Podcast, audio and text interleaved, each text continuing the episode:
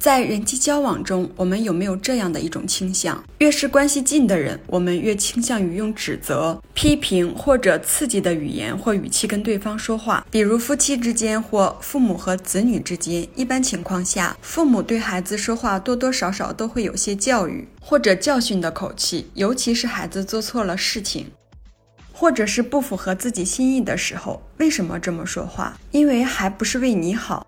我绝对相信，绝大多数父母的出发点就是为了孩子。但是用批评、刺激或者指责的方式，真的有用吗？真的能够让对方发生改变吗？在一九三一年的时候，纽约发生了一件轰动一时的搜捕事件。警方经过几个星期抓捕了被称为“双枪杀手”的克洛雷，在他女友公寓中被擒获。一百五十名警察和侦探在克洛雷藏匿的地点顶楼上展开包围。他在屋顶上砸了一个洞，打算用催泪弹把克洛雷逼出来，并且在四周的建筑物上都架上了机关枪。克洛雷和警方展开了枪战，上万名市民在街道上看热闹。这是纽约市前所未有的壮观场面。克洛雷被抓了以后。纽约市警察局长发表谈话，他说：“这位双枪恶徒是纽约有史以来最具有危险性的罪犯，他动不动就开枪杀人。”那这个双枪杀手对自己的看法如何？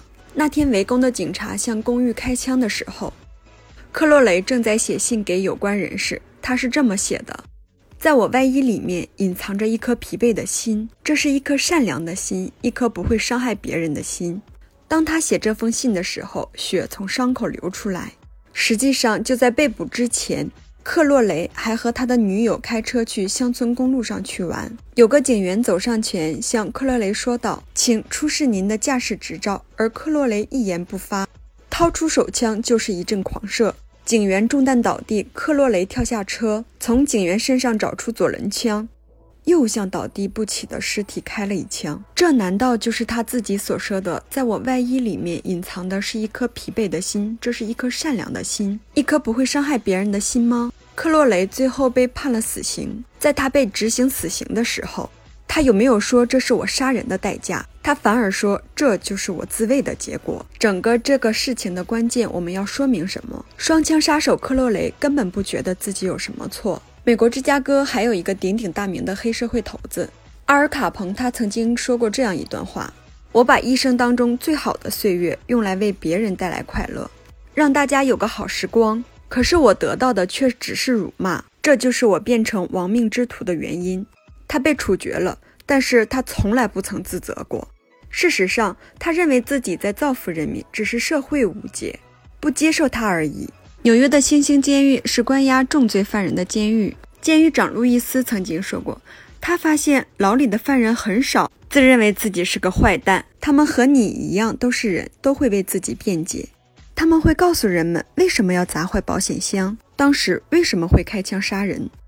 大多数人都能为自己的动机找出一个借口、一个理由，不管有理无理，总要为自己破坏社会的行为去辩解一番。因此。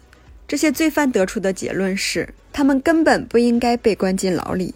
假如像克洛雷或者关在监狱里的这些亡命徒，他们从来不为自己的行为自责过。我们去指责日常普通人的一些行为，你觉得他能够做出自我检讨吗？最著名的心理学家史诺基做过动物实验，因为好行为受到奖赏的动物学习速度更快，持续力也更久；因坏行为而受到处罚的动物，不论速度或者持续率都比较差。这个研究就告诉我们，这个原则用在人身上也有同样的效果。批评不但不会改变事实，反而只会招致怨恨。每个人都害怕受到指责，所以你发现批评只能引起羞怒，然后让员工、亲人、朋友情绪变得低落，并不能促进对方从根本上去做出改变。我们书友会希望用十五年时间带动一亿人读书，改变思维、思考致富，和一千个家庭共同实现财务自由。快来加入我们吧！